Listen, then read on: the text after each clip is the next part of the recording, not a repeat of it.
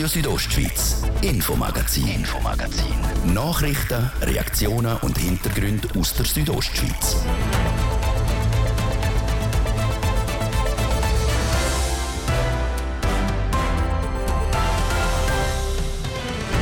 Bei uns geht es heute unter anderem um den Felssturz im Falsot, wo kurz vor Weihnachten abgekommen ist und warum die Aufraumarbeiten sich in die Länge ziehen. Um das Sportereignis in Graubünden, das im Moment läuft, der Spengler Cup. Dort schauen wir, was die Spieler für ein Fazit vom gestrigen Match gegen das Team Kanada ziehen. Und dann geben wir noch einen Blick in das Davoser Hotel, wo das Team Kanada während dem Spengler Cup beherbergt. Und was die speziellen Gäste für das Hotel bedeuten. Das und mehr geht's jetzt. Am Mikrofon ist Karine Melcher. Guten Abend miteinander. Vor knapp einer Woche ist zwischen Martina im Falsot und der Landesgrenze zum Tirol ein Felssturz ab. Dabei haben sich mehrere tausend Kubikmeter Stein gelöst und den Engadiner Strasse verschüttet. Gestern haben wir uns selber ein Bild davon machen. Was der Auslöser für den Felssturz war und wie die Aufraumarbeiten laufen, im Beitrag von Anatina Schlegel. Es war noch früh am Morgen, wo ein Mann vom Pickendienst vom Tiefbauamt Graubünden am 23. Dezember die Engadinerstrasse abgefahren ist. Eigentlich wie jeder andere Morgen auch. Um ein paar kleinere Steine von der Straße zu nehmen, ist er aus dem Fahrzeug ausgestiegen. Auf einmal hat er dann aber ein komisches Rauschen im Hang oben gehört und hat sich gerade noch vor dem Felssturz retten Seitdem ist knapp eine Woche vergangen und Aufraumarbeiten sind schon am Laufen, sagt der Peter Gavietzel, der Leiter Betrieb und Chef Naturgefahren beim Tiefbauamt Graubünden. Ganz so einfach sechs aber nicht. Erstens einmal ist äh, es ist Ende Dezember. Es ist nicht eine günstige Jahreszeit. Und jetzt müssen wir zuoberst anfangen mit den Spezialisten. Die müssen eine Feldsüberung machen, von oben ab. Dann müssen wir auf der oberen Straße, also auf der Alt- zum Straße, wieder einen Schutzdamm errichten, damit das Gestein nicht abrollen tut in dem Kanal oder in der Schneise, wo es jetzt ausgeschlagen hat. Und erst dann können wir den von oben ab uns vorschaffen mit einem Schrittbacker. Erst wenn das alles gemacht ist, können wir die Engadiner Strasse flicken und wieder freigeben für den Verkehr. Das dürfte aber noch ein paar Wochen gehen. Auslöser für den Felssturz seien die starken Niederschläge von den Tagen vorher gewesen. Nicht nur in Form von Schnee, vor allem auch in Form von Regen. Da jetzt immer so Spalt in den äh, Felspartien und das Wasser rinnt dort rein und wenn es dann kalt wird, dann äh, gibt das eine Art wie Sprengwirkung. Im Bergkanton Graubünden ist das eigentlich nichts Neues. Ein Vorfall wie der gehöre aber auch hier nicht zum täglichen Brot. Also so Sachen wie da jetzt passiert sind, sind sicher speziell.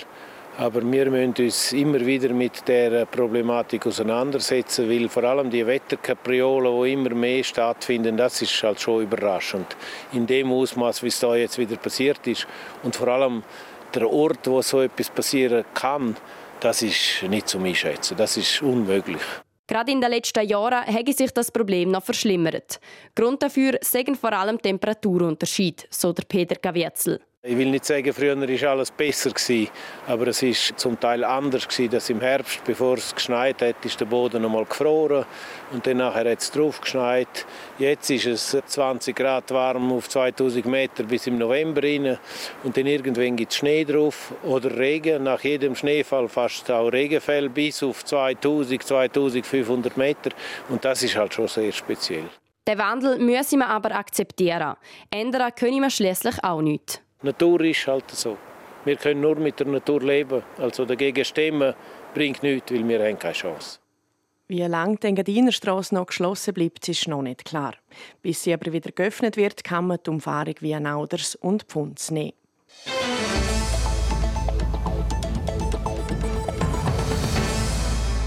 Noch dreimal schlafen, dann ist das Jahr 2023 schon wieder Geschichte. In unserem Jahresrückblick fassen wir die und nächste Woche ein zusammen, was das Sendegebiet dieses Jahr beschäftigt hat. Januar, Februar, März und April haben wir durch. Heute geht es in den Frühling oder fast schon in den Vorsommer. Der Patrick Ulber mit dem Rückblick auf die Monate Mai und Juni.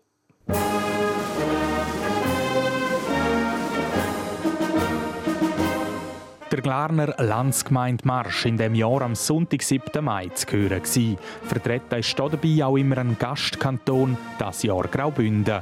Mit dabei drum auch der Bündner Regierungspräsident Peter Peyer. Ich muss zum Glück nichts vorbereiten. Wir dürfen einfach gehen als Gäste. Wir dürfen dort sitzen dann am Sonntag und zuschauen. Und das ist auch sehr angenehm, dass man für einmal nicht groß vorbereiten muss, sondern einfach ein bisschen geniessen kann. Entschieden haben nämlich die Glarnerinnen und Glarner. In dem Jahr sind an der Lands Landsgemeinde unter anderem Verwaltungsrichterinnen und Richter gewählt worden und man hat entschieden, dass der Steuerfuß auch im nächsten Jahr bei 58 Prozent liegt.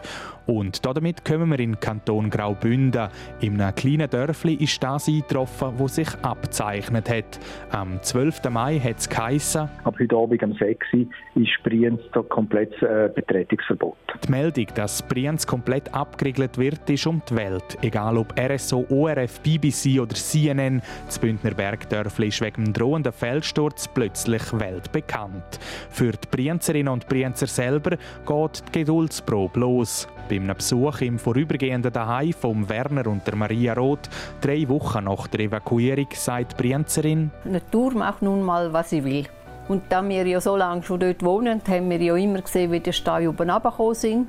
Durch das haben wir schon gedacht, es könnte länger gehen. Wir hoffen nun nicht gerade ein halbes Jahr, wir hoffen, es jetzt so schnell wie möglich dass wir wieder zurück können. Nochmal gut zwei Wochen hat sich Maria Roth Ende Mai müssen gedulden. Es ist Mitternacht am 12. Juni. Der Fels in Brienz rumpelt und rumort. Über das Volumen weiß man noch nichts. Man sieht aber, wenn man einen Hang her schaut, dass es ein grosser Teil der Insel war. Aber ob das jetzt ein Drittel oder die Hälfte oder sogar mehr war, können wir im Moment noch nicht sagen. Erklärt der Christian Gartmann am Tag nach dem Felssturz. Spätere Vermessungen zeigen, es sind etwa zwei Drittel von der sogenannten Insel oben runtergekommen. Verletzt worden ist dabei niemand. Bis die Brienzerinnen und Brienzer aber wieder heim dürfen, braucht es noch Geduld. Und damit schließen wir das Kapitel Brienz für den Teil vom Jahresrückblick und schauen nochmal zurück in Mai.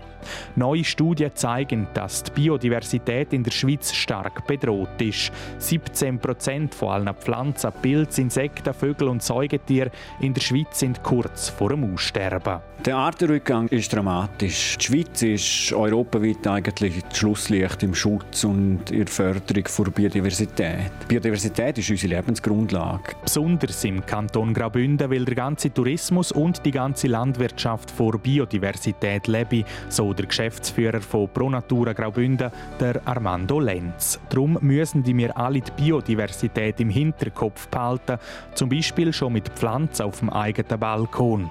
Der eigene Balkon ist im Verlauf des Jahres bei vielen teurer geworden. Im Juni steigt der sogenannte Referenzzinssatz für Mietwohnungen. Das wird wahrscheinlich etwa 40 bis 50 Prozent der Mieter in, in Graubünden auch betreffen. Das sagt der Präsident vom Bündner Mieterverband, der Joshua Verhofen. Und damit kommen wir zu den kleinen Roten. Allegra und herzlich willkommen im Bernina Express. Die Strecke von Chur über das weltbekannte Landwasserviadukt vorbei am Bernina und bei Zbalü bis ab auf Tirano wird 50. Es ist die einzige Strecke von der RB, die im UNESCO-Welterbe ist. Und es gibt nur drei Bahnen weltweit, die die Ehre haben. Und in dem Sinne ist die Strecke auch kommerziell, aber natürlich auch landschaftlich, aber auch technisch für uns von, von einer ganz grossen Bedeutung. Das der Renato Verschatti, der Direktor der Rätischen Bahn. Und im Juni hat der Bernina Express, wo die Herzen von vielen Bahnfans höher schlagen lässt, sein 50-jähriges Bestehen gefeiert. Die Hälfte des Jahres haben wir also Revue passieren lassen. Wer das nachlesen will, kann das online auf rso.ch. Im neuen Jahr schauen wir dann auf die weiteren sechs Monate vom 2023.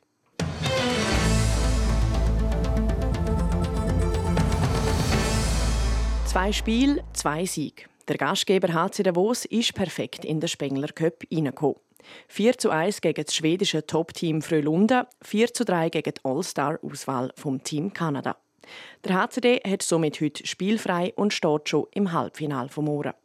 Wie der Dominik Egli und der Andres Ambühl der Klassiker gestern erlebt haben, im Beitrag von Livio Biondini.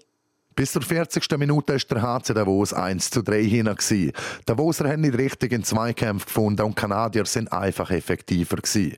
Erst im Schlussdrittel hat der HCD dann auftreten. Eine spezielle Ansprache hat es aber in der Drittelspause vorher nicht gegeben, wie der Dominik Egli sagt. Nein, ich glaube, wir haben äh, eben im zweiten Drittel eigentlich schon gut Hockey gespielt und wir haben einfach festhalten an dem und nicht irgendwie äh, etwas groß ändern. Logischerweise, äh, wenn du rein bist, probierst du ein bisschen mehr zum Goal zu gehen, tust ein bisschen mehr riskieren, aber ja, ich glaube, hat es sich ausgezahlt. Nach zwei Minuten im letzten Drittel hat Michael Fora mit einem Distanzschuss zum Anschluss getroffen. Das Publikum hat gemerkt, dass das Heimteam einen Push braucht und ist immer lauter geworden. Zehn Minuten vor Schluss ist dann ein Geniestreich vom Captain André Samböl, der der Ausgleich für Davoser bedeutet hat. Nach einem Doppelpass mit dem Verstärkungsspieler Hendrik Happala von Lausanne trifft der Amböl sehenswert mit der Backhand.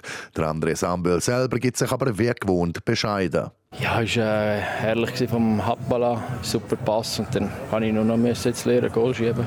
Dann war es gut. Nicht mehr so. Keine vier Minuten vor Schluss hat dann der Enzo Gor wieder Mark Wieser vor dem Goal gefunden mit einem Pass. Der leitet sehr schön zurück auf den Kalle Anderson und der Leihspieler vom HC Lugano macht es 4 zu 3. Bei diesem Resultat ist es dann auch geblieben, obwohl der HCD zwei Minuten vor der Schlusssirene noch Strafe kassiert hat. Kanada hat der Goalie rausgenommen, mit 6 zu 4 Feldspieler agiert und ist noch zu riesen Chancen gekommen. Die Davoser Verteidigung inklusive Goalie Schilsen haben den Ausgleich aber verhindert.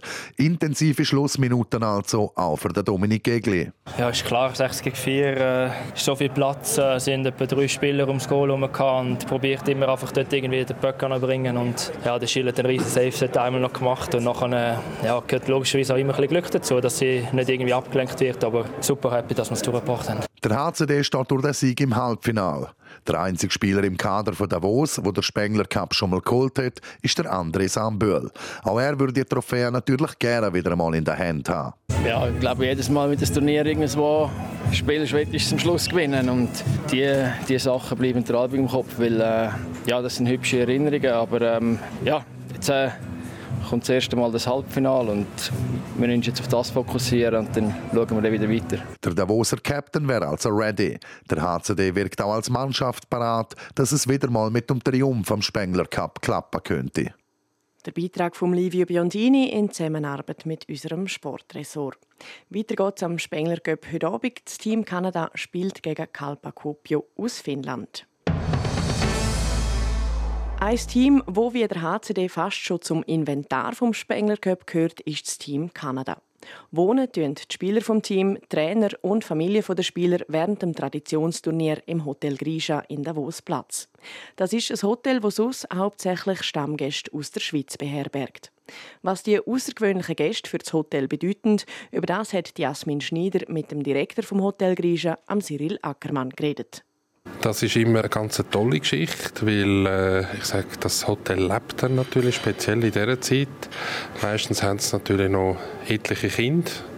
Hunde und die ganze Entourage mit dabei. Da geht so einiges, aber sie sind natürlich vielfach sind es natürlich auch außer Haus. Von den Hotelzimmern her, sie haben zwei Drittel vom Hotel ist von Team Kanada und ein Drittel haben wir sonst Stammgäste natürlich. Aber nach so vielen Jahren jetzt haben wir uns, glaube ich, sehr gut arrangiert und äh, wir haben uns dort sehr gut gefunden. Es sind auch diverse Freundschaften entstanden und äh, nein, ist sehr positiv. Normalerweise sind ja Sie eher auf Schweizer Gäste ausgelegt. Zwei Drittel vom Hotel ist besetzt mit den kanadischen Gästen über Weihnachten Neujahr. Wie groß ist da das Verständnis bei den Stammgästen? Dass es halt wirklich weniger Platz hat für Sie jetzt in dieser Zeit? Das ist eigentlich problemlos. Also natürlich First Come, First Serve. Es ist bekannt natürlich nach all diesen Jahren, dass wir das Team Kanada da haben. Das sind jetzt glaube elf oder zwölf Jahre sind sie jetzt da. Von dem her, das Verständnis ist da sehr groß. Wenn man sagt, man ist Teamhotel und dann noch Team Kanada, dann ist das natürlich problemlos. Und was heißt das für Sie finanziell? Würden Sie jetzt mehr verdienen, wenn jetzt hier Stammgäste drin wären, als mit dem Team Kanada? Wenn wir Gäste allgemein da drin hätten und kein Team, dann würden wir ein bisschen mehr verdienen. Ja, das ist so. Aber der Aufwand wäre natürlich viel größer, viel immenser, weil äh, ich sage, um die Werbung, um das Ganze zu machen, dass man natürlich das Hotel voll überkommt, das muss man natürlich auch rechnen. Und wenn man 150 Leute von Team Kanada da hat, dann ist das relativ einfach, wie wenn man dann 140 bis 150 individuelle Gäste haben. Weil die haben ja immer ihre Teammanager, das sind Leute, die ihnen den Tag durchplanen und so weiter. Und das fällt natürlich alles von uns weg. Heute spielt Kanada um den Halbfinaleinzug. Wenn jetzt Kanada das Spiel verliert und sie ausscheiden würden, was heißt das denn für das Hotel Grisha? Bleiben sie gleich noch bis zum Schluss vom Turnier oder reisen sie dann abrupt ab und dann werden einfach ihre Zimmer leer? Es ist so, dass 90 bis 95 Prozent würden sicher bleiben. Eben ein Großteil ist ja auch von Kanada selber. Die Flüge sind buchen natürlich und so weiter. Ein kleiner Teil wird sicher abreisen. Das heißt, eigentlich der Großteil vom Team Kanada wird auch hier Silvester feiern. Wie ist es denn mit den restlichen Gästen von Grisha? Kommen die überhaupt zusammen oder ist man da abgestimmt voneinander? Es ist ja so, dass wir ähm, zum Start vom Silvesterabend machen wir immer ein Apero. Und der Apero ist natürlich für jedermann, jede Frau. Und natürlich, wir haben den Apero von Team Kanada haben wir ein bisschen separat in ihrem Raum, wo sie immer haben. Aber nichtsdestotrotz, auch sie können natürlich führen zum normalen Apero von allen anderen Gästen und so weiter. Und das gibt eine gute Durchmischung. Bei dem Team Kanada sind ja gleich auch recht bekannte Leute dabei, der Joe Thornton zum Beispiel. Hat es auch schon gegeben, dass ähm, es vielleicht so ein bisschen einen unangenehmen Fan-Moment gegeben hat, sage ich jetzt mal? Gar nicht. Also normalerweise wird man alles gemeldet und bis anhin ist das absolut problemlos gewesen. Es gibt teilweise, wenn die Herrschaften vielleicht zu Abend spät noch zurückkommen und so weiter, da gibt es ein, zwei Fans, die das Gefühl haben, mal, sie möchten gerne ein Foto machen. Und das sind natürlich die Leute von Team Kanada, alle voran Joe Thornton, problemlos sagt Cyril Ackermann, der Direktor vom Hotel Grisha in Davos. Das Hotel, wo während dem Spengler Cup schon seit mehr als zehn Jahren das Team Kanada zu Gast hat. Und das wäre es mit unserem letzten Infomagazin von dem Jahr. Das nächste gibt es dann am nächsten Mittwoch, am 3. Januar. Falls ihr einen Beitrag nachlesen wollt, könnt ihr das unter rso.ch oder überall dort, wo es Podcasts gibt. Am Mikrofon war für euch Karine Melcher. Einen schönen Abend miteinander. Radio Südostschweiz, Infomagazin, Infomagazin. Nachrichten, Reaktionen und Hintergründe aus der Südostschweiz.